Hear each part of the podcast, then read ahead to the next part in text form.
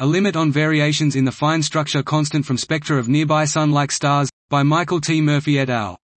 The fine structure constant, alpha, sets the strength of the electromagnetic force. The standard model of particle physics provides no explanation for its value, which could potentially vary.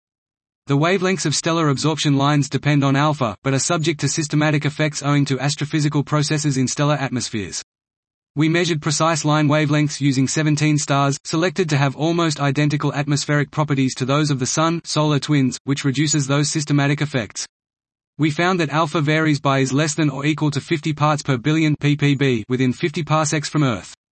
Combining the results from all 17 stars provides an empirical, local reference for stellar measurements of alpha with an ensemble precision of 12 ppb.